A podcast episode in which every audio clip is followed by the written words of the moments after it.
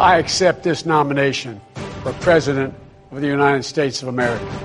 I profoundly accept this nomination for President of the United States.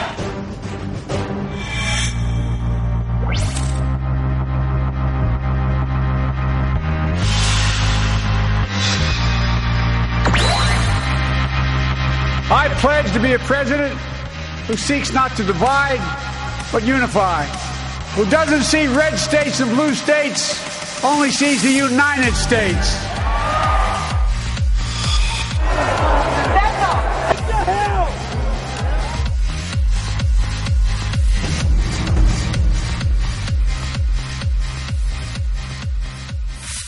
자, 드디어 어제죠. 조 바이든 대통령이 미국의 46대 대통령으로 취임을 하게 됐습니다. 와, 정말 이렇게 되면서 다이나믹했던 트럼프 시대가 드디어 막을 내렸네요. 아, 그러면 오늘 수업이 좀 뭔가 새로운 미국에 대해서 배워보는 시간이 되지 않을까라는 기대가 되는데요. 네. 오늘 어떤 선생님 나오시나요? 자, 미국 정치 전문가이자 한 번 저희 차클 교실을 찾아주셨던 선생님이 저희를 기다리고 있습니다. 음, 다시 모셔서 바이든 시대 미국에 대해서 집중적으로 얘기할 시간을 준비했다고 하는데요. 다 같이 한번 불러볼까요? 네. 선생님. 나와주세요. 오, 와.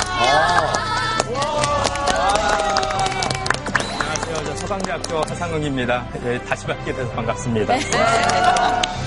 노예였기 때문에 교육도 못 받아서 글도 잘 못 읽는데 인구가 적은 주에서 반발을 하는 거예요. 그럴 거면 우리가 왜 연방제를 하자고 했어요? 우권, 정치 이권적인 거죠.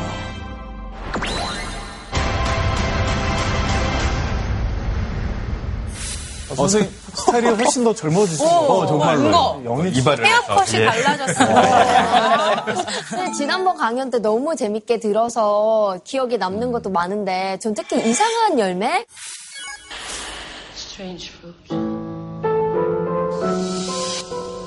지금 기준으로 보면 도저히 용납이 안 되는 건데 린치가 일종의 마을 축제 형식이었다라는 잘못한 흑인이 있는데 그 흑인을 갖다가 결국에는 목을 매단다. 다른 주에 살고 있는 친척들한테 그걸 이제 엽서로 만들어서 보내고. southern trees bear strange fruit. Black bodies swinging in the southern breeze. 그거 슬픈 노래도 많이 기억에 남거든요. 예, 그거 기억하시는 분들이 많더라고요. 예, 저희 반응이 정말 뜨거웠거든요. 고맙습니다. 선생님 저희 6개월 만에 만나는 거잖아요. 그동안 어떻게 지내셨는지 궁금합니다. 지금 이제 미국 대통령 선거가 요번에 있어가지고 여러 기관들이라든가 뭐 이런 데서 자문을 구하러 오겠구나라는 예상은 했는데 한국 사람들이 미국 대통령 선거에 대한 관심이 어마어마하게 높더라고요. 맞아요. 이번에. 네, 그래서 이제 제가 상상하는 것 이상으로 의뢰를 많이 받았는데 거부를 조금 그 덜했더니 신경을 조금 힘들었던 그런 예, 경험을 했습니다. 바쁘셨구나. 예, 예. 예, 오늘은 그 이제 2020년 대통령 선거 지난 이제 11월 3일에 있었던 그 결과를 좀 한번 좀 요약을 해보고요. 이제 그 선거에서 우리가 좀 기억해야 될 내용들을 어, 좀 이제 점검을 하도록 하겠습니다. 네, 요번에 이제 한 네 가지 정도 좀 기록을 살펴볼 수가 있는데요. 우선 첫 번째로는 투표율이 상당히 높았습니다. 그러니까 바이든 후보 이제 승자 같은 경우에는 현재 한 8천만 표 이상을 얻었다라고 되어 있고 트럼프 후보도 패배는 했지만 이제 7,400만 표 정도로 확보한 걸로 나오는데 최근에 가장 이제 득표율이 득표 수가 높았던 이제 대통령이 오바마 대통령이었는데 이제 그분이 한 7천만 표 정도 얻은 거에 비하면 사실 이제 트럼프 대통령이 개인이 어, 내가 이렇게 많은 표를 얻었음에도 불구하고 졌냐라는 거에 대한 이제 그 불평 불만을 어, 늘어놓는 게 요만큼은 이해가 되는 예, 예, 이제 그런 상황이라고 볼 정말 있겠습니다. 많은 예. 이해를 하셨습니다. 그 다음에 이제 두 번째로는 이제 일반적으로 이제 주요 언론에서 이제 승자가 이제 뭐 누굴 거다라고 이제 얘기가 되면은 어, 패배한 후보에서는 이제 승리한 후보한테 뭐 전화를 한다라든가 뭐 아니면 이제 별도의 이제 그, 그 연설을 해가지고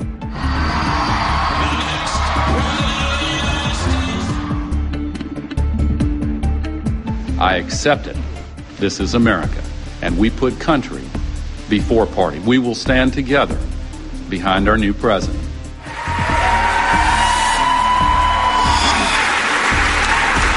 Thank you. This is painful, and it will be for a long time. Donald Trump is going to be our president. We owe him an open mind and the chance to lead. 미국을 잘 이끌어주길 바란다 이런 얘기를 하는데 근데 뭐 트럼프는 전혀 그런 의사가 없는 것 같아요. 아. 예. If you count the legal votes, I easily win. If you count the illegal votes, they can try to steal the election from us. There's tremendous litigation going on. And this is a case where they're trying to steal an election. They're trying to rig an election. And we can't let that happen. 그 불복 을 이제 사실 공식적으로도 했고 소송도 많이 걸었고 이제 이런 일들은 사실 최근 역사에서는 이제 찾아보기가 힘든 현상인데 그걸 우리가 이제 목도하고 있다라는 게 이제 두 번째 특징이 되겠습니다. 그 다음에 이제 세 번째로는 바이든 대통령 당선자가 이제 지금 78세인데 아, 미국 역사상 최고령 이제 와. 대통령이라고 보시면 되겠고요. 그 다음에 또 하나 카말라 해리스 부통령 당선자가 이제 미국 최초의 이제 흑인 여성, 그 다음에 아시안 부통령이다라는 게 이제 예. 어, 하나의 특징이 되겠습니다. 게다가 좀 젊은 이미지시기도 하시더라고요. 예, 그래서 예, 조금은 그렇죠. 상쇄되시는 부분도 있지 않나요? 이제 그렇죠. 이제 바이든 그 대통령 후보가 나이가 좀 많고, 그 다음에 이제 전형적인 백인이니까 상대적으로 젊고, 그 다음에 이제 유색 인종이고, 그래서 이제 부통령 후보를 지명을 했는데, 어, 결과가 좋았던 상황이라고 볼 수가 네. 있습니다. 네. 이 이제 기록들을 통해서 우리가 이제 특히 주목해야 될 것이 이번 선거에서 이제 트럼프 대통령이 패배를 하긴 했지만 어, 사실 이제 트럼프 대통령의 이제 득표 수를 보면은 이제 과거 4년 전에 본인이 얻었던 득표 수보다도 많고 그다음에 그 이전에 이제 대통령으로 당선된 후보들의 득표 수보다도 많은 상황입니다. 그래서 이제 이런 그 사실이 주는 시사점이 무엇인지 그리고 그 미국 국민들이 과연 어떤 생각을 하고 있는 것인지를 좀 타진해 보고 어 이제 그 맥락에서 이제 바이든 행정부가 어떤 도전에 직면을 할지에 대한 좀 말씀을 드리고자 하고요. 이제 더 나아가서 이제 어 이런 그 2020년 대통령 선거 결과가 어, 한반도 및 이제 한국의 어, 정치 혹은 경제 상황에 이제 미치는 영향에 대해서 좀 타진해 보기 위한 실마리를 실마리만 예 오늘은 이제 말씀드리도록 하겠습니다. 그래서 이제 제가 오늘 준비한 주제 어, 그 제목은 이제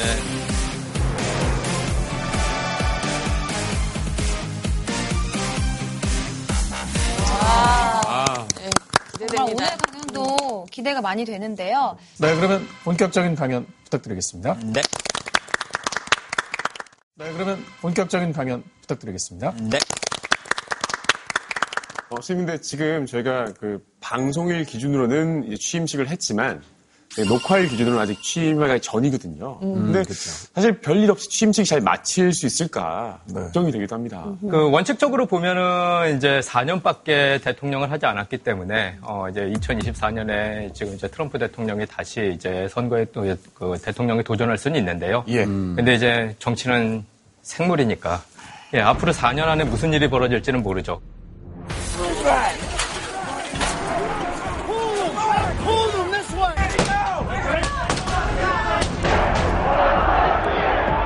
All of us here today do not want to see our election victory stolen by emboldened radical left Democrats, which is what they're doing, and stolen by the fake news media. We will never give up. We will never concede. It doesn't happen. You don't concede when there's theft involved.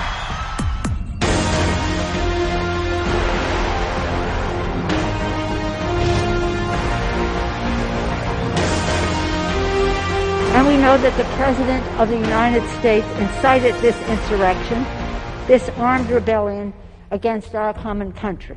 The President must be impeached, and I believe the President must be convicted by the Senate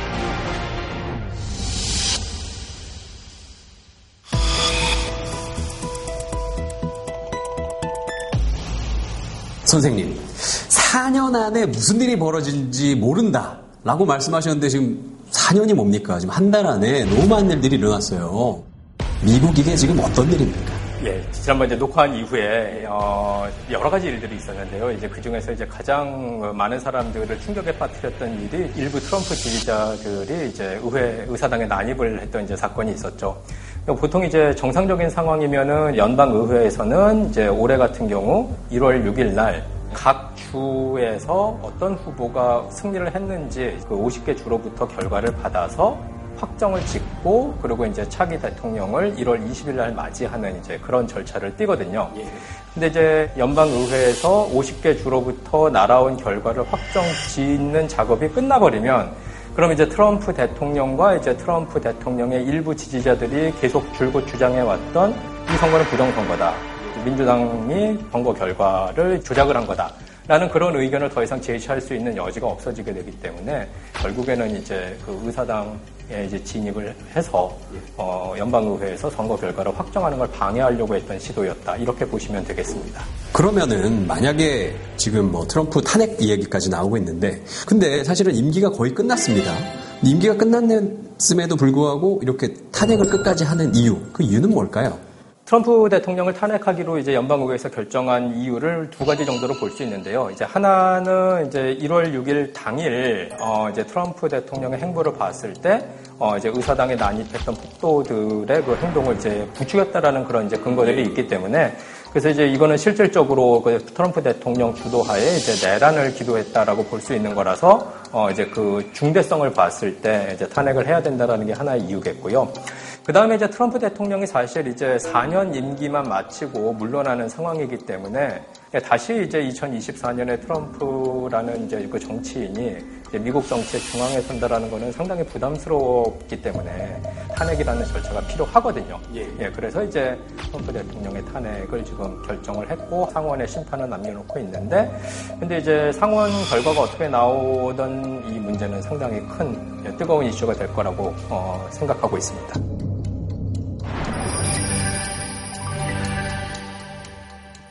어, 아까 잠깐 이제 이번 대통령 선거 결과를 보고 이제 기억할 만한 내용들 몇 개를 정리를 했는데 그거보다 좀 더 이제 깊게 들어가서 어, 이번 이제 대통령 선거를 그 결과를 좀 분석을 하는 시간을 조금 먼저 갖도록 하겠습니다. 네.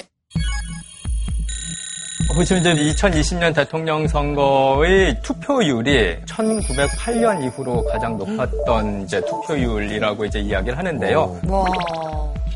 60. 아무래도 사전 투표라든가 우편 투표가 있었기 때문에 저렇게 투표율이 높아졌던 영향도 있잖아요. 코로나 사전- 영향도 좀 있다고 볼 수 있어요. 네. 사전 투표, 우편 투표 제도는 사실 이제 올해 이전에도 있었던 제도인데 이제 올해 코로나19가 이제 확산이 되면서 어, 좀더 많은 유권자들이 사전 투표, 그다음에 이제 우편 투표를 활용했다라고 이제 볼 수 있겠고요.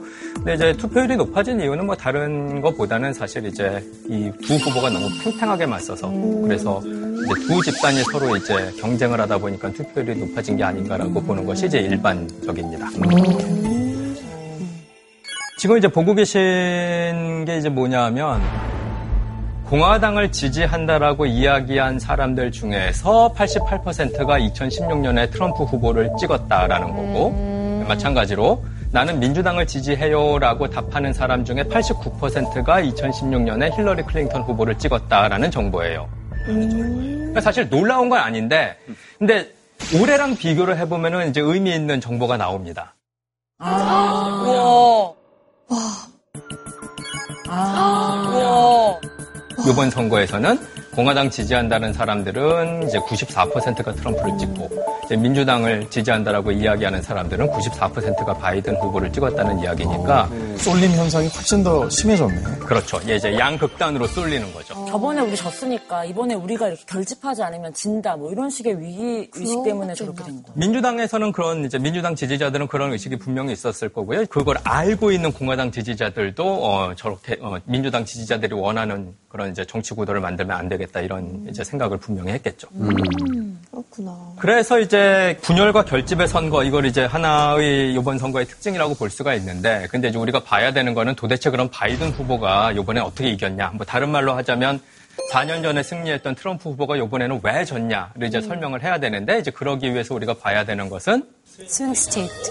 swing state고 그리고 이것은 이미 제가 알기로 미리 그 유혜영 선생님 시간에 공부를 하신 걸로 알고 있기 때문에 맞아요. 제가 네네. 질문을 던지도록 하겠습니다. swing state가 뭔가요?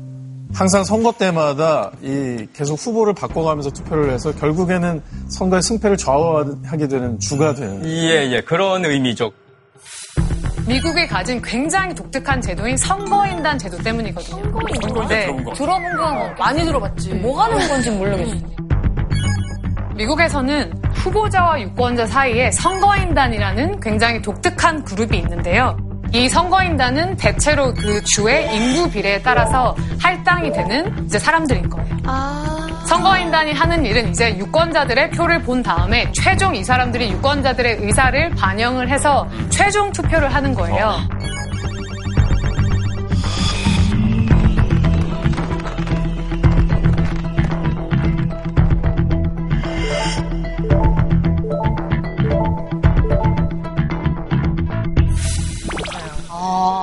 자, 그래서 이제 그 2016년 대통령 선거 결과랑 이제 2020년 대통령 선거 결과를 이제 그 지도를 통해서 비교를 해보면요. 주목을 하셔야 되는 게 여기서 이제 위스콘신, 미시간, 펜실베니아 이제 세 개의 주가 있고 그다음에 남쪽에 보면은 애리조나랑 조지아가 있는데 이제 저 다섯 개의 주가 중요한 이유는 뭐냐하면은 2016년에는 저 다섯 개 주에서 트럼프 후보가 승리했는데 어, 2020년에는 바이든 후보가 저 다섯 개 주에서 승리를 했고 그 2016년 대통령 선거에서 이제 힐러리 클린턴 후보가 232명의 선거인단을 확보를 했는데, 근데 이제 대통령으로 당선되려면 필요한 최소 선거인단 숫자가 200. 그렇죠. 270이죠. 그러니까 몇 개가 부족했었던 거죠. 2016년에 힐러리 클린턴은 38개. 예, 38개가 부족한 거죠. 그래서 좀- 바이든 후보는 클린턴 후보가 가져갔던 232명의 선거인단을 확보한다고 치고 그리고 이제 38명만 더 얻으면 되는 건데 어디서 이기면 38명 이상을 확보할 수 있냐? 세 주를, 세 주가 되게 중요해요. 세 주죠. 가장 이제 쉽게 볼 수 있는 건 뭐냐면은 위스콘신, 미시간, 펜실베니아 저렇게 이기면 돼요.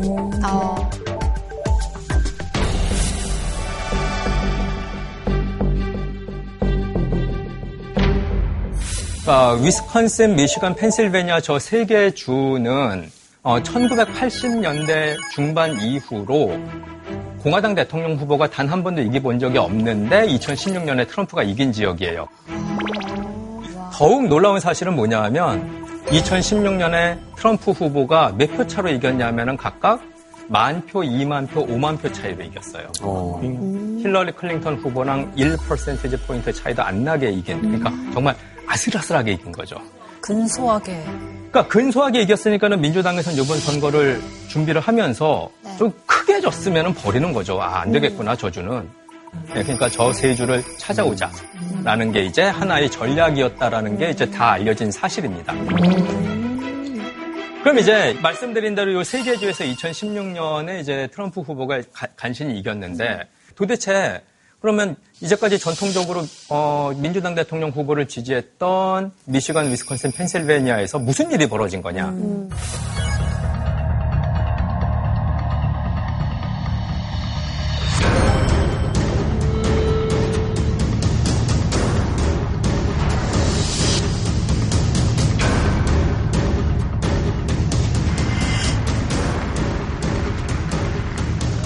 She supported job-killing trade deal, and that was a really bad one with South Korea. I want trade deals for our country that create more jobs and higher wages for American workers. 그래서 약속을 지켰나요? 몇몇 부분은 약속을 지키려고 노력을 했던 건 사실이죠. 회사들 같은 데 압박해갖고 뭐 중국에 나가 있는 공장을 데리고 와라. 그래서 뭐 일자리를 더 늘리게 하겠다. 이제 이런 식의 노력을 했던 거는 어느 정도는 사실입니다. 4년이 지난 바이든은 뭐가 달랐기 때문에 그들의 잃었던 마음을 다시 찾을 수 있었었던 걸까요? 우선은 저 지역에서 어떤 일이 벌어졌는지를 알고 있으니까 4년 전에 그 민주당을 찍다가 2016년에 트럼프 쪽으로 돌아선 어, 그 유권자들을 포섭하기 위해서 어 이건 뭐 트럼프식의 보호무역 정책 이야기하는 거랑 비슷하네 하는 정도의 이야기를 바이든 후보가 적어도 저기 가서는 많이 한 거죠.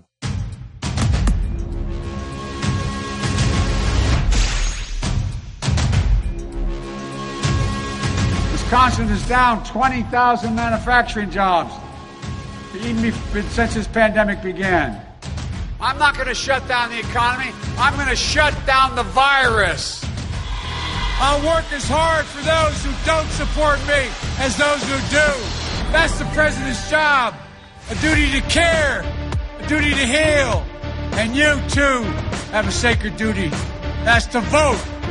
It matters. Pennsylvania matters. So please vote. 예. 바이든 대통령이 이제 태어나고 자란 지역은 이제 펜실베니아예요. 그러니까 펜실베니아 스크랜턴이라고 펜실베니아의 아들이라. 현수막도 라며. 그런 상징적인 면도 물론 있지만은 그분들의 정서를 안- 알겠죠, 저분. 아, 정서를 알아서.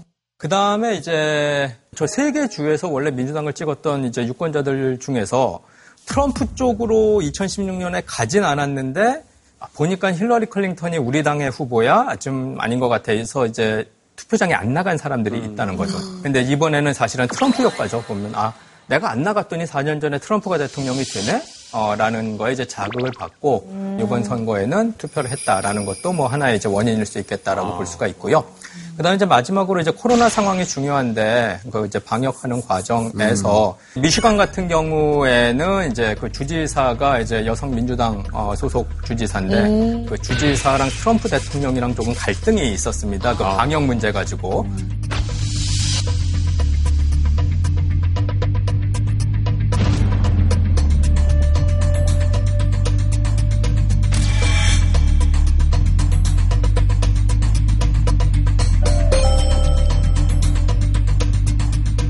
그런 갈등도 사실은 이제 미시간에 살고 있는 유권자들에게는 정치, 그다음에 선거에 대한 관심을 이제 어, 북돋을 수 있는 계기가 되었고 그 상황에서 이제 바이든 후보가 어, 사실 미시간에 있는 원래 민주당을 찍었던 유권자들한테 호소할 수 있는 기회가 좀 있었던 것 같아요. 제 생각에는 아무래도 저 3번 코로나19 대응 실패가 가장 크지 않을까 싶습니다. 왜냐면 트럼프가 말도 안 되는 소리를 너무 많이 해가지고, 뭐, 그리고 막 마스크도 막 안 쓰고 다니고, 심지어 대선 토론에서 바이든이 이렇게 마스크 쓰고 다니잖아요. 근데 그걸 가지고 막 놀렸어요. I don't have. I don't wear masks like him. Every time you see him, he's got a mask. He could be speaking 200 feet away from it. He shows up with the biggest mask I've ever seen. I will say. Vice, I will Vice- say this. Vice President Biden, go ahead, sir. 그래놓고서 자기가 걸렸어.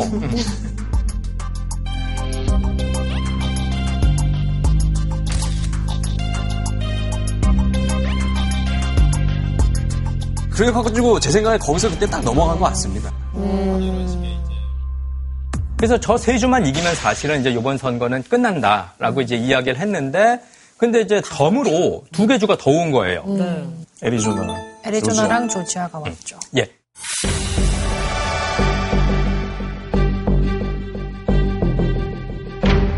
그래도 원래 텃밭이었던 데를 되찾는 것보다 원래 텃밭이 아니었던 데에서 승리를 거뒀던 일이 좀 더 놀랍게 느껴질 수 있지 않나요? 네. 조지아 같은 경우에는 민주당 대통령 후보가 마지막으로 이긴 해가 92년이에요. 빌 클린턴. 그다음에 이제 아리조나 같은 경우에는 96년 이 이제 마지막입니다. 근데 이제 요번에 20년 만에 어, 아리조나 가지고 오고 24년 만에 조지아를 가지고 온 어, 케이스죠. 도대체 왜 요번에 민주당으로 왔느냐?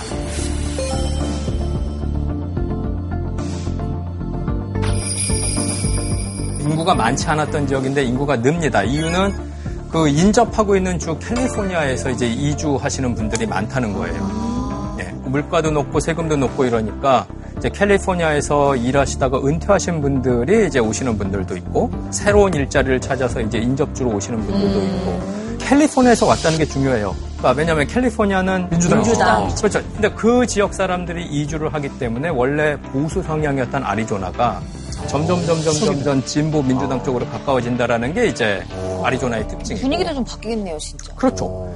그리고 이제 조지아 같은 경우는 이제 조지아에 우리가 다 아는 대도시가 하나가 있어요. 애틀란타. 그렇죠. 애틀란타가 아, 있죠. 그래요? 근데 이제 아틀란타도 보면은 우리나라 뭐 이제 LA에 살고 있었던 한인들이 이제 많이 그쪽으로 이제 옮겨가신 분들도 있고 마- 마찬가지 이유입니다. 그러니까 이제 물가가 싸기 때문에 조지아. 그 말은 한인들만 많은 게 아니라 다른 소수인종들도 많을 것이다. 예, 다른 소수인종들도 많고 그 다음에 또 저기도 따뜻한 지역이니까 남쪽은.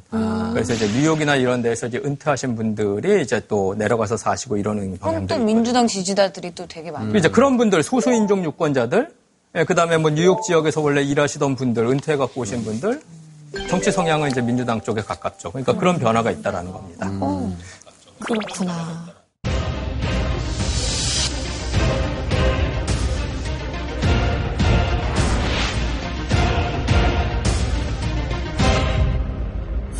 선생님 지금까지 경합주 얘기를 해주셨는데요. 뭐 종합해보자면 언제든지 상황에 따라 계속해서 바뀔 수 있을 것 같다는 생각이 들거든요. 그래서 4년 뒤는 또 다를 수 있을 것 같아요. 오상진 선생님 말씀하신 대로 공화당은 공화당 나름대로 이제 민주당은 민주당 나름대로 뭐 2년 혹은 4년 혹은 선거를 준비하기 위해서 이제 여러 가지 생각을 할 텐데 어떤 생각들을 이제 공화당 그다음에 이제 민주당이 각각 하고 있는지에 대해서 좀 살펴보도록 하겠습니다.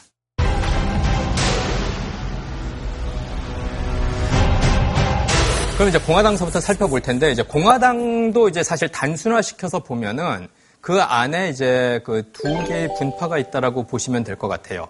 하나는 트럼프식으로 계속 가야 된다라고 음. 생각하는 이제 공화당 내 사람들. 또 다른 사람들은 아, 트럼프식으로 가는 거는 유효 기간이 4년밖에 안 된 거였고 공화당이 이제 어, 계속 어, 번영을 하려면은 트럼프와는 약간 다른 정책을 펴야 될 것 같다. 다른 입장을 취해야 될 음. 것이다라고 생각하는 사람들이 음. 있겠죠. 그래서 이제 이 두 이제 집단들의 생각을 살펴볼 텐데 우선 트럼프를 이제 지지하는 사람들 이 부분이 상당히 이제 흥미로운 게 공화당 내 트럼프식으로 계속 가도 된다라고 생각하는 사람들의 근거가 있어요.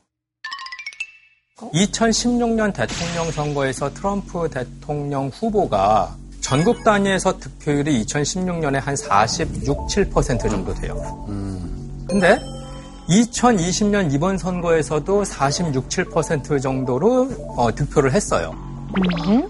근데 더욱 흥미로운 건 뭐냐 하면 트럼프 대통령의 국정 운영을 지지하십니까? 라고 물어보는 설문조사를 4년 내내 쭉 나열을 해보면 항상 트럼프 대통령의 국정 운영을 지지한다라고 응답하는 사람의 비율이 43%에서 49% 사이로 왔다 갔다 해요. 그런데 지난 4년 동안에 얼마나 많은 일이 있었어요? 그렇죠.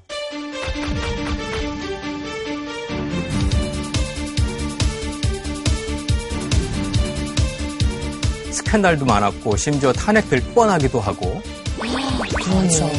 사실 두려운 건 뭐냐 하면은 민주당 입장에서 47%는 콘크리트 지지층이라고 그렇죠. 네, 무슨 일이 있어도. 어. 그러니까 공화당 내에서는 어떤 생각을 하냐면 어 47%는 가지고 가니까 선거 때마다 47%에 조금 노력해갖고 몇 퍼센티지 포인트 올리면 그럼 과반수가 될 수 있다. 음. 그 정도는 선거운동으로 우리가 할 수 있다. 그러니까 트럼프식의 이제 입장을 유지를 해서 47%는 가져가고 그리고 이제 선거운동을 통해서 조금 더 덧붙이면 공화당이 살 수 있다 이렇게 보는 게 이제 공화당 내 분파의 이제 주장입니다. 네. 아니 공화당은 사실, 네. 인물이 없어요? 아니, 갑자기 왜 계속 트럼프 저건 이해하겠는데 네. 그래도 약간 아닌데 약간 이런 생각이 들어가지고 그 공화당 내부에서도 사실은 이제 다음 대통령을 꿈꾸는 정치인들은 많죠. 부통령이었던 이제 마이크 펜스도 생각을 하고 있겠고, 음. 이제 국무장관이었던 이제 폼페이오도 사실 원래 정치인 출신이기 때문에 이제 그분도 생각을 하고 있을 것이고 음. 언제 갑자기 인물이 만들어져서 새롭게 나올지는 음. 우리가 또 알 수가 없죠. 네.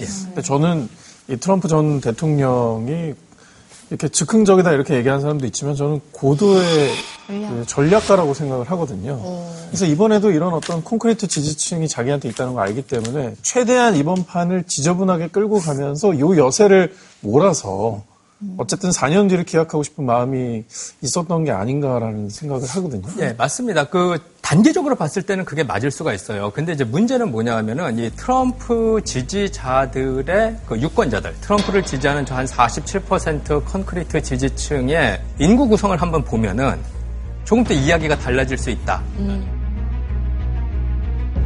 트럼프를 지지하는 유권자들 층의 이제 특징들을 요약을 해보자면 백인이고 개신교를 믿는 신자들이고 그다음에 이제 고졸 출신이고 시골 지역에 살고 있는 사람. 그러니까 지금 여기 적혀 있는 네 개의 요인을 모두 다 만족하는 미국 사람이면은 평균적으로 트럼프를 지지할 아, 확률이 대단히 높다라는 거예요. 이런 특성? 그렇죠. 근데 네 가지 조건, 그러니까 백인, 개신교 신자, 그다음에 시골 지역에 거주하면서 이제 고졸인 사람들이 한때는 미국의 주류였다는 거예요. 음, 음. 맞아. 근데 2018년 현재 이제 인종별 그다음에 이제 세대별로 이제 인구수를 이렇게 그림으로 그려본 건데요. 백인의 숫자를 보면은 이제 베이비 부머가 제일 많죠. 음, 근데 이제 관심을 갖고 봐야 되는 거는 젊어질수록 백인 숫자 자체가 줄어요. 음. 저 이제 Z 세대 이하 0에서 21세를 20년 후 그러니까 2040년에 보면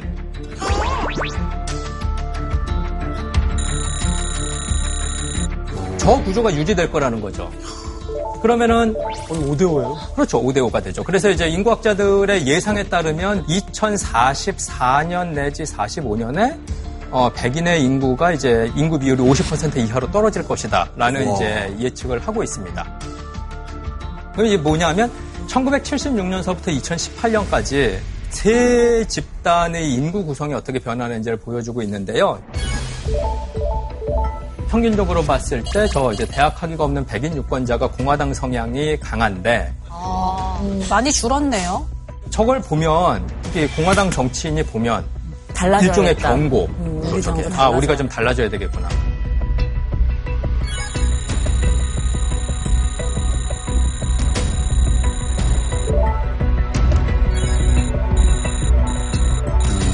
뭐 극적인 변화는 아니지만 이제 줄고 있는 걸 확인할 수가 있죠. 시간이 적이네요. 공화당의 어떤 콘크리트 층에게는. 이 추세대로 가면 그렇죠. 이게 이제 공화당 내부의 일부 정치인들에게서는 상당히 부담스러운 어, 상황이라는 거죠. 자, 근데 이제 문제는 뭐냐면 이제 이들, 그러니까 트럼프 대통령을 지지하는 사람들을 이제 지위 위협을 느끼는 사람들이다. 뭐 이제 이렇게 이제 이야기를 하는데 예. 유권자들도 알아요.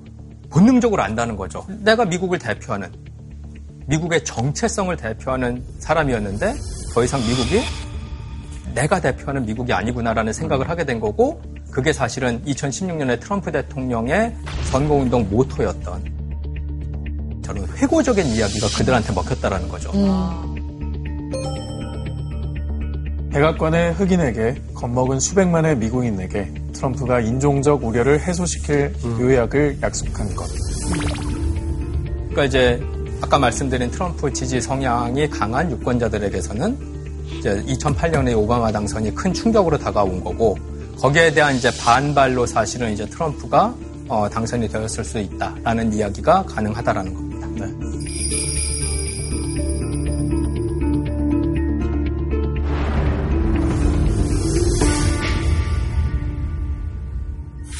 결국 이제 우리가 지금 봐왔듯이 이제 공화당이 이제 저런 이제 인구 구성의 변화에 대처를 하지 못하면은 우리가 30년 전, 뭐 이제 20년 전에 공화당의 그런 기치를 유지를 해가지고는 점점 우리를 지지하고 있는 유권자의 비율이 줄기 때문에 뭔가 변화를 해야 된다라는 그런 생각을 갖고 있는 사람들이 사실은 이제 어, 전통적인 보수 공화당 세력인 거고 원래 공화당이 추구하는 가치는 어떤 거였어요? 이제 보면 두 가지로 나눠볼 수 있는 게 하나 이제 경제 영역에서는 이제 정통 공화당은 이제 시장 경제를 지지를 합니다. 그러니까 이제 국가의 개입은 최소화하면서 이제 시장 중심으로 이제 경쟁에 기반한 기업의 이익을 보호를 해주려고 하고 그다음에 세금을 감면해 주려고 노력을 하고 이제 이런 식의 이제 정책을 펴는 게 이제 정통 공화당의 이제 입장이라고 보시면 되고요. 진짜 트럼프랑 달랐네요. 보호무역 뭐 이런 거. 사실 그것 때문에 정통 공화당 세력에서 상당히 반발이 많았죠. 왜 저 후보는 우리 당 딱지를 달고 나가가지고 보호무역을 하겠다고 그러는지 모르겠다. 뭐 이런 얘기를 하신 분들도 꽤 있었습니다. 그 다음에 이제 사회문화 영역에서는 이제 전통 가치를 중시하는 거죠. 그게 아까 말씀드린 대로 개신교 가치.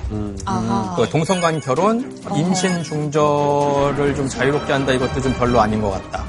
전통적인 공동체 혹은 가족 중심주의 뭐 이런 가치관을 유지하는 게 이제 정통 공화당파의 입장이라고 보시면 될 것 같아요. 어떤 이런 가치 충돌 때문에 이번 대선 과정에서 많은 또 공화당의 정치인들이 공개적으로 바이든을 또 지지하지 않았습니까? 사실 이제 공화당 내에 그러니까 트럼프랑 각을 세우는 정치인들이 꽤 있었어요. 미트 럼니라고 이제 2012년에 공화당 대통령 후보였던 분이 있는데 이제 이분이 이제 각을 세웠고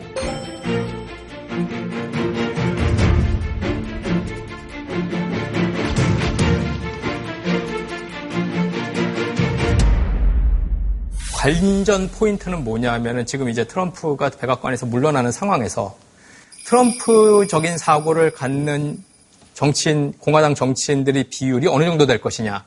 반대로 트럼프가 대통령인 시절에 상대적으로 목소리를 좀 죽이고 있었던 이런 이제 정통 공화당 정치인들의 비율이 얼마만큼 늘어날 것이냐.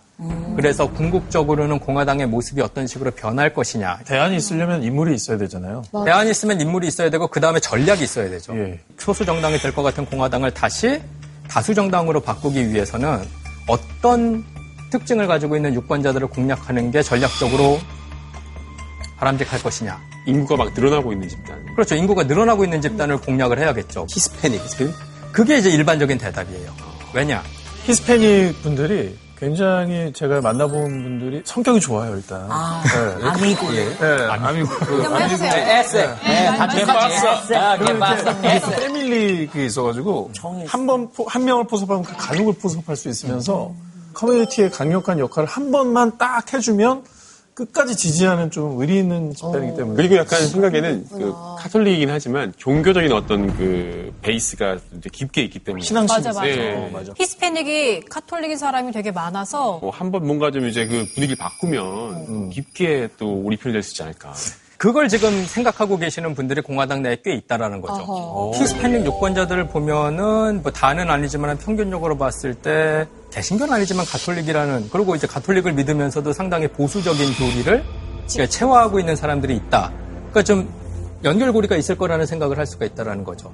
그리고 또 이제 플로리다 지역 같은 경우에는 거기 이제 쿠바계 히스패닉 유권자들이 많은데 이분들은 이제 오랫동안 쿠바를 이제 어, 공산 국가, 사회주의 국가로 유지했던 그 카스트로를 피해서 온 사람들이기 때문에 안공이요. 그렇죠. 정치 난민이죠.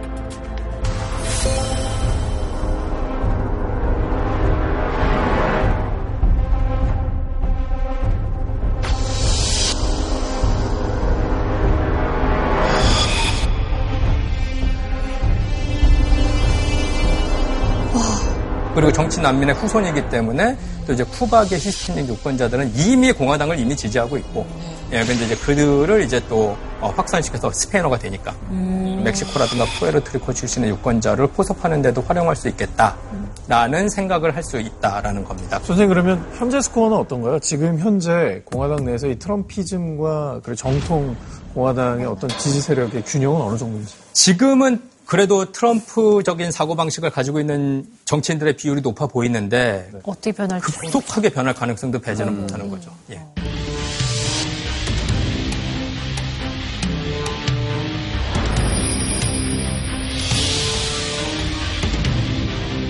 선생님, 그런데 이제 민주당이라고 해서 이제 뭐 가만히 있으면은 뭐 지지율이 계속 오르고 뭐 이런 상황은 또 아닐 것 같아요. 그래서 민주당도 이 러스트벨트의 이 백인 노동자들이 또다시 좀 마음을 바꿔서 뭐 집을 또 떠날 수도 있지 않습니까? 맞아. 그렇죠. 그래서 지금 민주당에도 사실은 이제 두 가지 서로 다른 생각이 어, 지금 공존을 하고 있는 상황인데요. 어, 지금부터 이제 그 민주당 내에 어, 서로 공존하고 있는 두 개의 다른 생각들이 무엇인지에 대해서 한번 좀 살펴보도록 하겠습니다.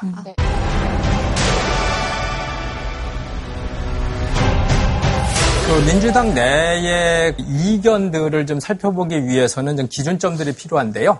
어, 바이든 행정부가 들어서게 되면은 이제 우선적으로 이제 처리를 해야 되는 국정과제로 첫 번째가 이제 코로나19를 확실하게 이제 어, 잡겠다라는 것이고, 그 다음에 이제 경기 부양을 해야 되겠죠, 당연히. 이제 큰 타격을 입었기 때문에.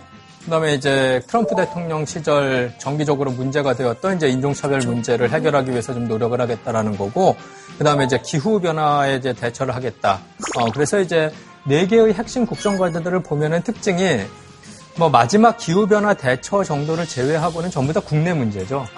그 얘기는 뭐냐면 이제 그 국정과제를 수행하는 과정에서 이제 당내의 이제 이견들을 조율하는 게 필요하고 그 다음에 이제 당 밖에 그러니까 저 행정부와 이제 입법부 사법부 간의 관계를 또 조정하는 데 있어서 좀 난관이 있을 수 있다. 이제 이런 이야기를 좀 드리도록 하겠습니다. 첫 번째로는 이제 인종차별 문제 딜레마. 아, 그러니까 이번 대통령 선거 결과를 보고 바이든이 대통령으로 당선된 이유를 딱 하나로 들어라. 그러면 전통적으로 민주당을 지지했었던 백인 중산층 어, 고졸 출신 노동자들의 지지를 위스콘신, 미시간, 펜실베니아에서 받았기 때문에 이긴 거다라고 보는 게 일반적인 시각이라는 거죠. 그러니까 소수 인종을 위한 정책이 그들에게는 또 마이너스 표가 될 가능성도 있는 거네요. 그렇죠. 그 다음에 두 번째 문제는 뭐냐면 우리가 대통령 선거만 주목해서 보는데 사실 이제 대통령 선거 이래 3분의 1의 연방 상원 의원도 바뀌고 하원은 다 바뀌고 이번 선거 예비 조사 결과 좀 흥미로운 것은 트럼프가 졌는데 그 즉 대통령은 바이든을 찍었는데 상원 의원, 하원 의원, 주의회 선거는 전부 공화당을 찍은 유권자 비율이 꽤 된다라는 거예요. 그러니까 그 얘기는 결국 뭐냐면은 어렵다. 트럼프에 대한 반감은 있는 유권자들이 꽤 있었는데 그래도- 트럼프에 대한 반감이 반드시 민주당을 지지하는 거다. 혹은 트럼프에 대한 반감이 반드시 공화당을 버린 거다라고 이야기에는 좀 시기상조라는 거죠. 그러니까 트럼프는 싫지만 공화당은 좋아. 여전히. 그리고 이제 트럼프는 공화당을 대표하지 않아. 뭐 이런 거겠죠. 그래서 이제 문제는 인종차별 문제를 해결을 하겠다라고 국정과제를 세웠는데 이거를 본격적으로 하겠다라고 마음을 먹으면 2022년, 2024년 선거에 과연 그게 유리한 전략이냐. 예, 라는 이제 반문을 해볼 수가 있다라는 것이 지금 민주당이 겪고 있는 하나의 딜레마라는 거예요. 그러니까 당연히 저걸 중심으로 해서 이제 두 파로 나눠진 거죠. 그럼에도 불구하고 장기적으로 봤을 때 소수인종 유권자의 비율이 높아지니까 소수인종에 집중을 해야 된다라는 주장을 하시는 분들도 있고 반대로 당장 그래도 이겨야 되는데 2016년처럼 또 지면 어떡할래? 그래서 백인 유권자들을 계속 잡고 있어야 된다라고 생각하시는 분들이 있고 그 간의 갈등이 있다라는 게 이제 첫 번째 기억해 두셔야 될 내용입니다. 딜레마다. 진짜 어렵다.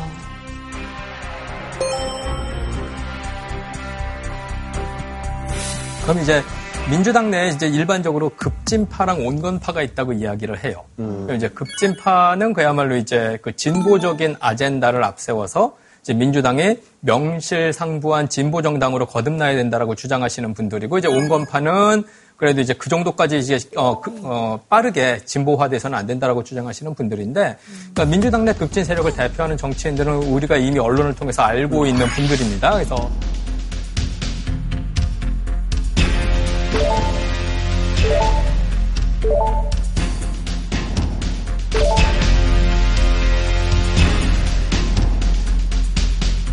아, 그렇구나.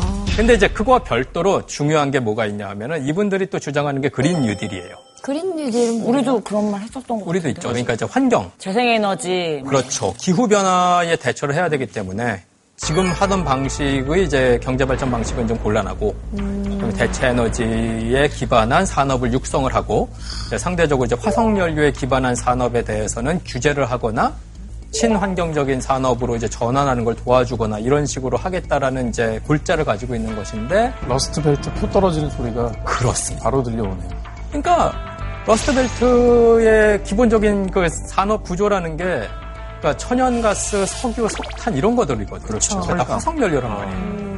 어, 우리는 미시간, 위스콘신, 펜실베니아는 계속 이겨야 되는데? 라고 생각하시는 민주당 정치인들이 저분들이 저런 이야기를 할 때마다 가슴이 철렁철렁한 거죠. 툭 떨어지는. 소리가 들리는 거죠. 아.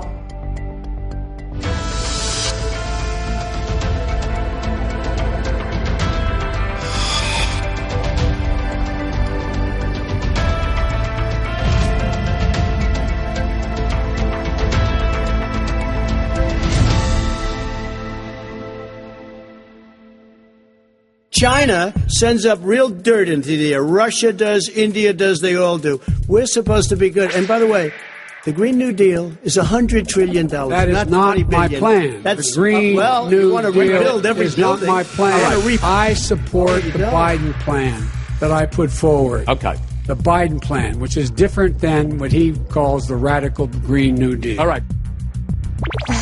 이렇게 이제 바이든이 공식적인 자리에서 그린 뉴딜이라는 그 표현에 대해서 싫어한다. 뭐 이런 얘기를 한 거는 사실은 유권자의 반응을 의식하고 있다라는 거거든요. 아니 그래도 이제 취임하면 제일 먼저 하겠다는 일이 파리 기후 협약에는 가입은 하겠다라고 했거든요.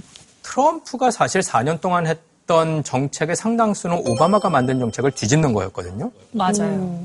그러니까 아마도 이제 바이든도 어렵지 않은 것서부터는 트럼프가 했던 걸 뒤집는 방향으로 갈 거예요. 그래서 이제 이게 상징적인 제스처에 불과한 건지 아니면 내용이 있는지는 모르겠으나 파리 기후 협약이라든가 이런 데 탈퇴했던 거는 다시 들어가겠다라고 이야기를 하는 것. 이런 것들을 보면은 이제 국제 공동체 내에서 환경 문제에 대처를 하는 움직임에는 다시 어, 동조를 하고 어, 기후 문제 대처를 위해 갖고 앞장서겠다. 뭐 이제 이런 식의 이제 인상을 주려고는 지금 노력하는 것 같습니다. 근데 그 뉴스 보니까 그 바이든 말고 그 샌더스가 노동부 장관을 요구했다 이런 얘기를 들은 적도 있는데 어떻게 보면 그 경선하다가 좀 포기하고 밀어줄게라고 했잖아요. 맞아요. 그러니까 이제 약간 좀 어, 발언권 있는 셈인데 그렇죠. 그냥 만약에 그런 일이 벌어지면은 진짜 바이든 대통령은 원래 가지고 있던 이미지에서 좀 더 급진적으로 네. 이제 변하는 거죠. 그러니까 그래서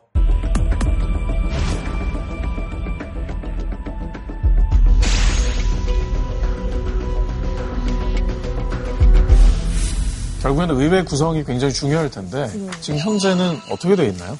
다 아시는 대로 이제 미국 의회는 양원제죠. 그래서 이제 상원이랑 하원이 있는데 이제 하원 의원 선거에서는 요번에 이제 민주당이 다수당 지위를 계속 유지하는 걸로 결정이 나긴 했습니다. 근데 이제 상원이 문제인데 지금 상원 의원이 이제 전체 100명인데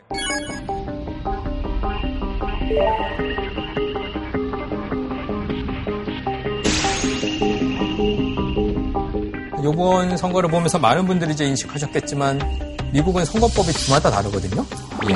네, 근데 이제 조지아주는 1등 후보가 50% 이상의 득표율이 안 되면 1등이랑 2등을 불러가지고 투표. 결선 투표를 해요. 근데 이게 중요한 이유는 뭐냐면 민주당 입장에서는 반드시 더 저 두 석을 다 갖고 오는 게 중요해요. 그러네요. 그럼 50대 50이 되잖아요. 네. 그럼 50대 50이 되면 여기서 질문. 상원에서 어떤 법안을 통과시키기 위해 꼭 표결을 했는데 찬성 50, 반대 50이 나왔어요. 그럼 어떻게 해야 되죠? 그럼 부결되는 거겠죠. 부결이요? 부결이 된다. 예, 그 다음에 다시 표결해. 다시 한다. 대통령이나 혹시 부통령이 뭐 의장이나 이런 사람이 투표권을 행사해서 어쨌든 숫자를 맞춰가지고 결, 결과를 내는 거 아닌가요? 예, 맞습니다. 평소에는 투표권이 없어요, 부통령이. 근데 상원에서 50대 50이 되면은 그럼 부통령이 투표를 할 수가 있어요. 예, 51대 50을 만들기 위해서 이제 투표를 할 수가 있거든요. 그러니까 카멀라 해리스가 카말라 해리스 민주당이잖아요. 네. 그러면 이제 50대 51대 50이 되는 거죠. 이렇게 되는 거예요. 근데 이제 문제는 지금 상황으로 봤을 때는 아마 저 두 석 중에 하나는 공화당이 가져가고 하나는 민주당이 가져가서 여기 51대 49가 되지 않을까라는 거고 그 얘기는 이제 공화당이 상원의 이제 다수당으로 어, 유지가 되지 않겠냐라는 이제 문제가 있습니다.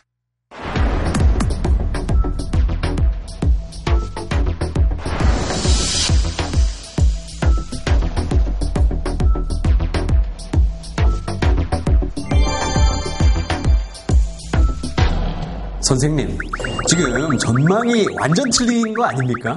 선생님뿐만이 아니라 대부분의 많은 전문가들도 그렇게 예측을 했었는데 모두의 예상을 뒤덮고 지금 조지아주에서 민주당이 상원을 두 자리를 다 가져갔습니다. 이거 뭐예요? 이렇게 된 겁니까?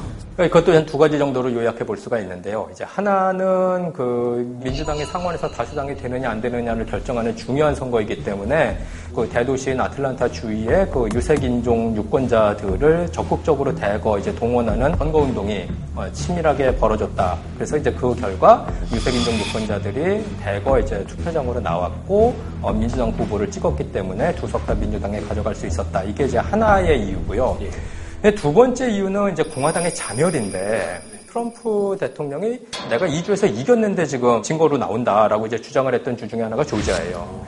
근데 이제 조지아 주의 주지사와 그다음에 조지아 주의 선거 업무를 담당하는 주무장관이 전부 공화당 소속인 사람들인데 이제 이들을 계속 이제 트럼프 대통령이 괴롭힙니다.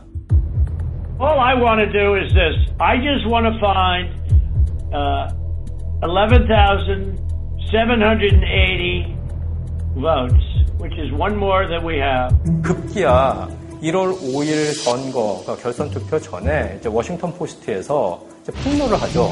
어? 이거는 선거 결과를 떠나서 어, 사실은 대통령이 선거 결과를 조작하려고 하는 혐의이기 때문에 이것 자체도 사실 탄핵감이죠. 트럼프가 너무 많이 나갔다라고 생각하고 이러는 와중에 이제 결집이 되지 못하고 사실은 이제 어, 공화당이 이제 민주당에게 밀리게 되는 그런 상황이었기 때문에 이제 민주당이 조지아에서 상원 두 석을 다 가져갔다 이렇게 볼 수 있겠습니다. 그 미국이 제가 좀 많이 바뀌었다라고 느낀 게 제가 미국 가서 대학교 때 그 정치학 수업을 배우면서 들었던 게 미국에서는 아무리 이 당이 다르고 이념이 달라도 정말 중요한 사안 같은 경우에는 둘이 어, 전화 통화를 해서 미국을 위해서 대동단결 한번 합시다. 뭐 이런 팀워크 뭐 그런 게 있대요. 미국을 위대하게 만드는 그 가장 큰 정신이다라고 제가 배웠었는데 네. 그 정신이 없어지게 된 게 저 사람이 상원의원이 되기 전 전까지 그게 있었는데 저 사람이 나온 뒤로 그런 게 많이 없어졌다라고 제가 들었어요. 저분이 이제 그 켄터키 주 상원 의원인 미치 매코넬 공화당 소속인데 저분은 이제 여러 가지 그 일화들이 있는데 사실 아까 말씀드린 의회가 대통령의 행보에 발목을 걸고 제동을 거는 그런 이제 행위를 가장 잘 드러내주는 이제 사건이 하나가 있어서 그것만 한번 소개를 해드리겠습니다. 자, 이제 이게 연방 대법관 문제랑 관련이 있는데 연방 대법원은 이제 아홉 명으로 구성이 돼 있어요. 예. 예. 근데 이제 그 연방 대법원은 그 지구상에서 가장 좋은 직업이기 때문에 연방 대법원 자리가 공석이 되는 경우는 판사가 이제 죽거나 혹은 이제 자발적으로 은퇴를 하거나 이제 두 가지 경우밖에 없어요. 그럼 이제 그 공석을 어떻게 채우냐면은 대통령이 우선 지명을 합니다. 이제 대통령이 지명한 연방 대법관 후보를 상원에서 이제 청문회를 해서 이제 통과를 시키는 거죠. 이런 절차를 겪는데 근데 이제 오바마 대통령 마지막 해인 2016년 이제 초에 어, 보수 성향의 연방 대법관으로 아주 잘 알려져 있던 이제 안토닌 스칼리아라는 분이 이제 갑자기 돌아가셔요. 그래서 이제 공석이 생긴 거죠.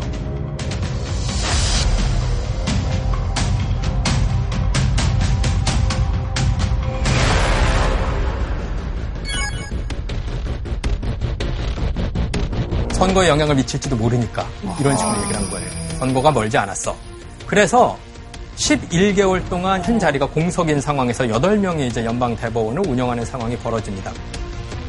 문제는 당시에 민주당이 약간 방심을 했어요. 왜냐? 되겠지. 힐러리가 힐러리 되겠지. 클린턴이 되겠지라고 생각한 거잖아요. 아, 그때도 네, 아, 그냥 그래라 했어요. 네. 어허. 방기한 거죠. 왜냐?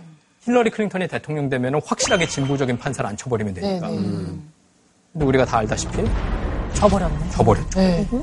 그래서 이제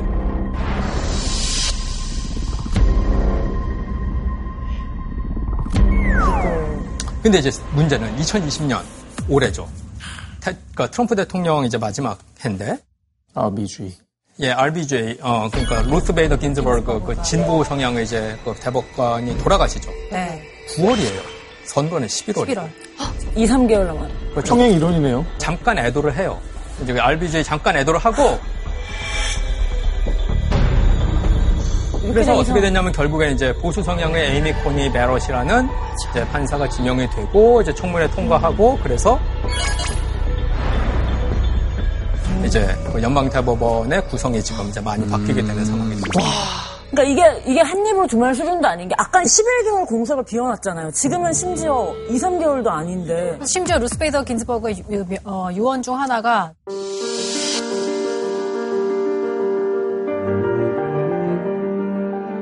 라고까지 얘기를 했잖아요. 네. 근데 이제 여기서 주목해야 되는 건 결국 의회가 이 정도까지 발목을 잡을 수 있다라는 거예요.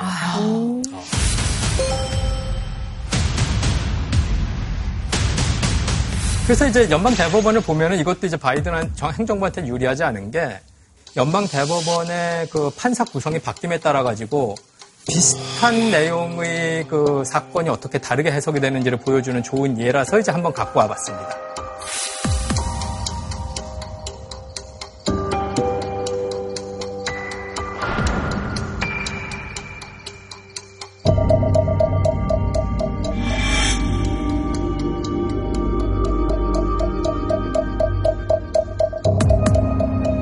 연방 대법원에서 이제 5대 4로 주지사 편을 들어줬어요.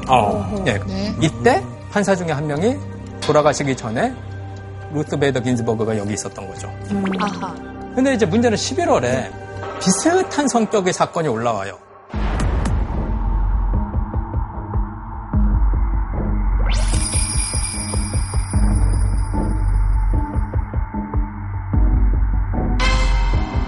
여기서는 판결이 4대 5로 뒤바뀌어요. 종교단체 편을 들어준 거죠. 연방대법원이. 아. 근데 근데 실제로는 뭐예요? 오히려 확진자 수나 사망자 수가 훨씬 많았을 때 네. 결과가 이렇게 뒤집혔다는 게 좀 이해가 안 되는 게 법원은 같은 사안에 대해서 다른 얘기를 한 게 된다. 그러니까 물론 이제 나름 법적 논리가 있긴 할 텐데 저들이 근데 사실 법을 전공하지 않은 눈으로 봤을 때 저 비슷한 두 사건의 판결이 6개월 사이에 저렇게 바뀌는 거 그럼 도대체 왜 바뀌었냐 보니까 진보 성향의 루스 베이더 긴즈버그가 5월 판결에 있었고 11월에는 없었잖아요. 그 차이 때문에 이렇게 판결이 난다라고 그러면 사실 말씀하신 대로 사법부도 너무 정치적인 거 아니냐.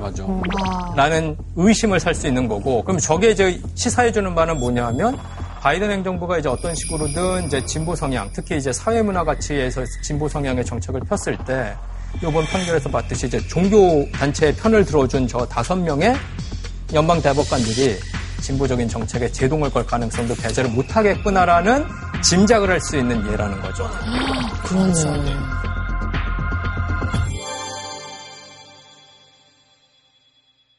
자, 그럼 선생님, 지금 민주당이 이제 상원 다수당이 됐지 않습니까? 그러면 선생님께서 그 수업 때 말씀하셨던 그 발목 잡기, 의회의 발목 잡기가 조금 없어질까요? 그건 그렇지가 않은 게요. 연방 상원에는 이제 독특한 제도가 있는 게 그게 이제 필리버스터 제도입니다.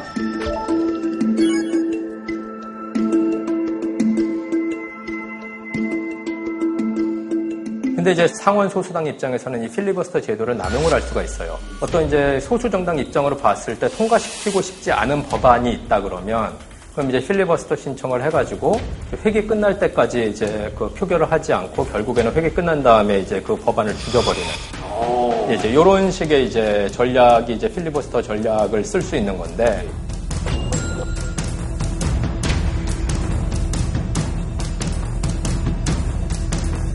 그래서 이제 미국 상원에서는 60명이라는 그 숫자가 대단히 중요합니다. 그러니까 50명이 넘으면은 다수당이긴 한데 근데 60명이 넘어야 사실은 필리버스터까지도 막을, 수 막을 수가 있는 거죠. 그래서 이제 공화당의 발목 잡기 그 가능성은 이제 완전히 사라진 건 아니라고 볼 수가 있겠습니다. 가능성이 남아있다. 예. 예, 교수님 또 마지막으로 진짜 이 부분이 제일 저는 궁금하거든요. 이제 곧 트럼프 탄핵이 이제 진행이 되고 그 결과가 나올 텐데 과연 탄핵이 될까요? 지금 상황은 하원에서는 탄핵 결정을 내린 거고, 그래서 이제 연방 상원으로 공이 넘어간 상태인데, 상원에서 과연 그러면 이제 탄핵 심판에서 트럼프 탄핵을 결정을 할 거냐라는 문제인데, 이건 이제 헌법에 적혀 있는 대로, 이제 연방 상원 의원 100명 중에 이제 3분의 2, 67명 이상의 동의를 얻어야 됩니다. 그러니까 민주당 상원 의원들이 전부 탄핵에 찬성한다는 전제 하에, 공화당 상원 의원 17명이 이제 트럼프 탄핵에 동조를 해야 된다라는 건데 이게 과연 현실적으로 가능한 숫자이냐에 대해서 이제 많은 사람들이 의심을 하고 있는 거죠. 근데 이제 어느 식으로 되든 사실은 이제 좀 문제가 되는 게 지금 뉴욕 주의 이제 그 검찰에서 탈세 혐의를 지금 포착한 게 있는데 이제 트럼프 대통령이 민간인이 되면 절차를 밟겠다라고 이제 이야기를 한 적이 있어요. 그래서 이제 트럼프 대통령이 유죄 판결을 받으면 그러면 사실 이제 트럼프를 지지했던 사람들 눈으로 봤을 때는 이제 너무 심하다. 예, 트럼프는 결국 일종의 이제 순교자적인 그런 이제 이미지로 비춰질 가능성이 분명히 있다라는 거예요. 예. 그래서 이제 탄핵을 하지 않고 그러면 그냥 사법 처리만 할 거냐. 근데 이제 바이든 행정부 입장에서는 가장 큰 고민은 지금 새 정부가 들어서 갖고 일을 열심히 해야 되는데 주요 언론의 첫 기사가 트럼프가 되기는 싫은 거죠. 예, 그러니까 이게 탄핵이 됐건 어떤 다른 일이 되었건 간에 트럼프 대통령이 이제 물러나서 조용히 사라져 주기를 바라는 게 바이든 행정부의 입장인데 아마 그런 관점에서 뭐 탄핵이라든가 다른 면도 좀 들여다보지 않을까 이렇게 생각을 해봅니다. 그러면 이제 바이든 행정부가 가장 앞서서 해야 될 것이 이제 통합일 텐데 이런 상황에 통합이 가능할까요? 그게 상당히 어려울 거라고 생각을 합니다. 예. 사실 그 공화당 지지 유권자, 그러니까 트럼프 지지 유권자들이 여전히 상당 비율로 남아있고, 이제 그들의 지지를 받은 공화당 하원 의원, 상원 의원들이 여전히 이제 연방의회에 있는 상황에서 이제 과연 그 민주당과 공화당의 그런 지금 갈라진 그 공백을 메우면서 바이든 행정부가 어, 통합을 이루을 수, 이룰 수 있을지에 대해서는 이제 상당히 의심스러운데요. 결국 이제 1월 20일서부터 시작한 이제 바이든 행정부의 가장 큰 숙제는 어, 이제 지난 4년 동안 이제 우리가 봐왔던 여러 가지 갈등 상황, 그 다음에 양극화 상황을 어떻게 이제 잘 매듭 지을 수 있느냐가 바이든 행정부의 그 성공의 큰 열쇠다. 이렇게 생각해 볼 수 있겠습니다.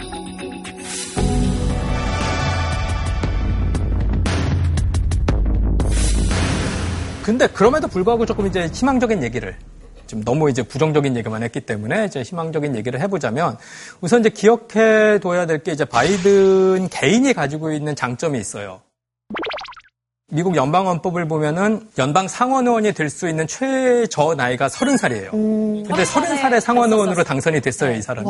그리고는 36년 6선 상원의원이 있었죠. 그리고 이제 우리가 다 알듯이 8년 동안 백악관에 있었죠. 와, 엘리트구나. 트럼프도 안 그랬고 오바마도 안 그랬고 그 전에 부시도 안 그랬고 클린턴도 마찬가지로 의회 경험이 없어요. 그 사람들은. 근데 지금 대통령인 바이든은 의회 경험이 36년 있다는 거죠. 그리고 어쩌면 약간은 공화당 쪽 정치인들과 또 개인적인 친분도 좀 있을 수 있지 그렇죠. 그거예요. 않을까요? 예. 그러니까 다른 대통령, 전임 대통령들과 달리 바이든 대통령은 의회 내 인맥이 있다는 거죠. 약간 소프트 파워를 이용할 수 있겠네요. 그건 너무 장점이네요. 그게 하나가 있을 것 같고요. 지금 이제 내각 그 장관들을 이렇게 채우고 있는데 그 인종 다양성 음. 그 다음에 이제 소수자들을 많이 반영을 하겠다는 의도적인 노력을 하시는 게 보여요.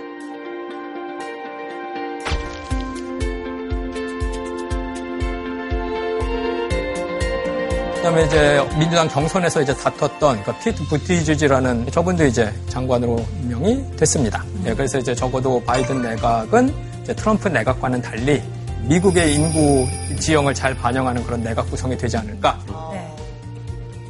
네. 그리고 이제 바이든이 또 할 수 있는 하나의 이제 장점이 뭐냐면은 대외 이미지, 미국의 그 대외 이미지 가 이제 사실 트럼프 대통령이 4년 임기 동안 많이 떨어진 게 사실이거든요. 음. 아이고. 와, 메르켈 짱이다. 13개국 어, 일반 사람들한테 물어본 거예요. 각국의 지도자들 중에서 어떤 지도자를 신뢰를 하냐.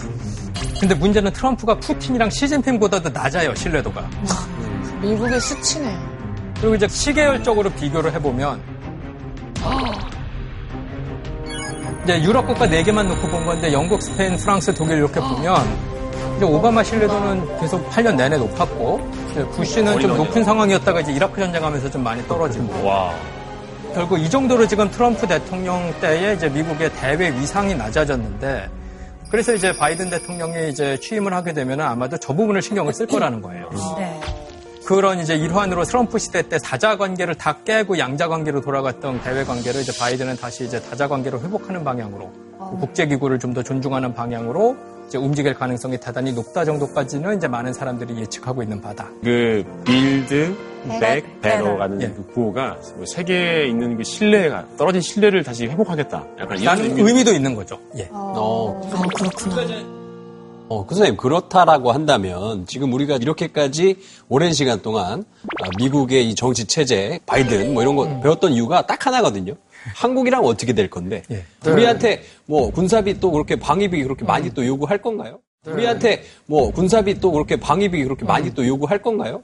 어떻게 되는 겁니까? 안타깝게도 지금 이제 보셨다시피 바이든 그 행정부 인수위 그다음 이제 바이든 그 행정부의 입에서는 사실은 이제 그 한반도 관련된 이야기가 뭐 이제 구체적으로 언급된 거는 많지가 않습니다. 근데 이제 우리 입장에서 봤을 때 주목할 만한 것은 지난 4년 동안 트럼프 대통령 하에 한국과 북한 문제, 그 다음에 이제 뭐 북한과 미국 문제가 예측하지 못한 방향으로 이렇게 튀는 경우들이 좀 있었던 걸 우리가 이제 목도를 했는데요. 적어도 이제 제도주의자인 바이든 대통령 하에서는 우리가 예측하지 못하는 이제 뭐 한반도 문제의 변화라든가 이런 것들이 있을 것 같지는 않고 좀 더 이제 제도의 근거에서 그 기왕이면 이제 다자주의적인 방식으로 어, 한반도 문제를 접근할 가능성이 있지 않을까라고 조심스럽게 예측을 해봅니다. What has he done? He's legitimized North Korea.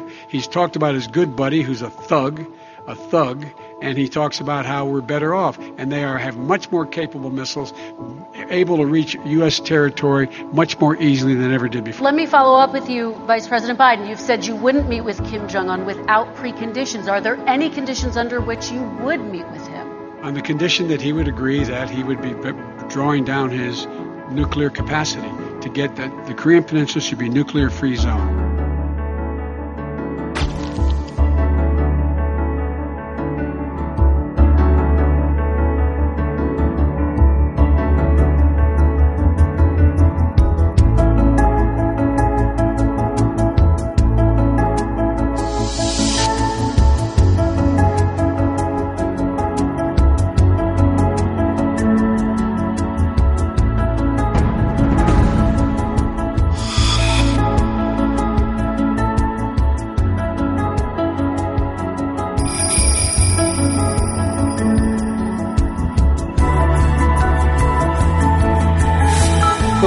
선거 결과를 놓고 보면은 이제 미국이 지금 상당히 어떻게 보면 이제 급속도로 변화할 수 있는 가능성을 이번에 보여준 계기라고 이제 할 수가 있고요. 그 바이든 시대에 좀 더 민주당 내의 급진파의 의견이 반영돼서 정책이 수행되고 그게 성공적으로 집행이 된다면은 그러면 우리가 이제까지 알고 있었던 미국이랑은 또 다른 측면의 미국이 될 수 있는 것이고, 음. 이제 반면 이제 바이든 행정부가 그런 식의 이제 좀 미래지향적인 정책을 이제 수행하는데 실패를 한다라고 그러면 어, 좀 더 혼란스러운 상황이 어, 지속이 될 가능성이 높고 이제 그렇게 되면은 미국 의존도가 높은 미국과의 그런 협력을 통해서 사실 어, 나라의 그 이제 운영이라든가 이런 것들이 오랫동안 이제 유지되었던 한국의 입장에서는 좀 자세히 그 미국 내 국내 정치 상황 변화를 어, 선거 때가 아니더라도 좀 심층적으로 파악을 해야 될 필요가 있다. 뭐 요 정도가 이제 제가 드릴 수 있는 메시지가 아닐까 싶습니다. 굉장히 우리랑 연관이 깊은 나라잖아요. 그래서 어떤 일을 하든 좀 좋은 방향으로 잘 갈등을 봉합해서 과거에 어쨌든 위대했던 모습을 다시 보여줬으면 하는 그런 마음이 들고요.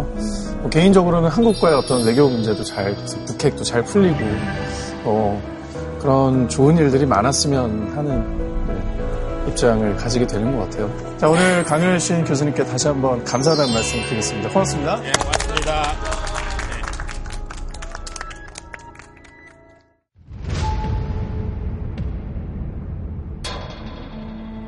바이러스? 바퀴벌레 같은 거 아니야? 근데? 뭐야? 어머, 어? 여기 있습니다.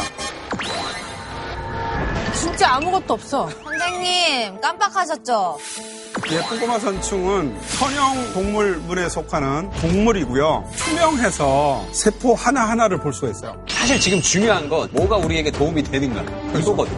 노화에 대한 연구. 이런 부분은 가장 앞서가는 그래서 저희가 꼬마 선충한테 먹였죠. 어떻게 했어요, 그래서?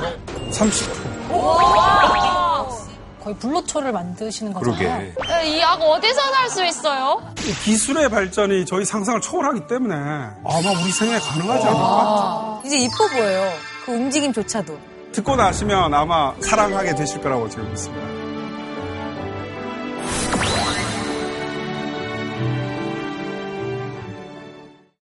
JTBC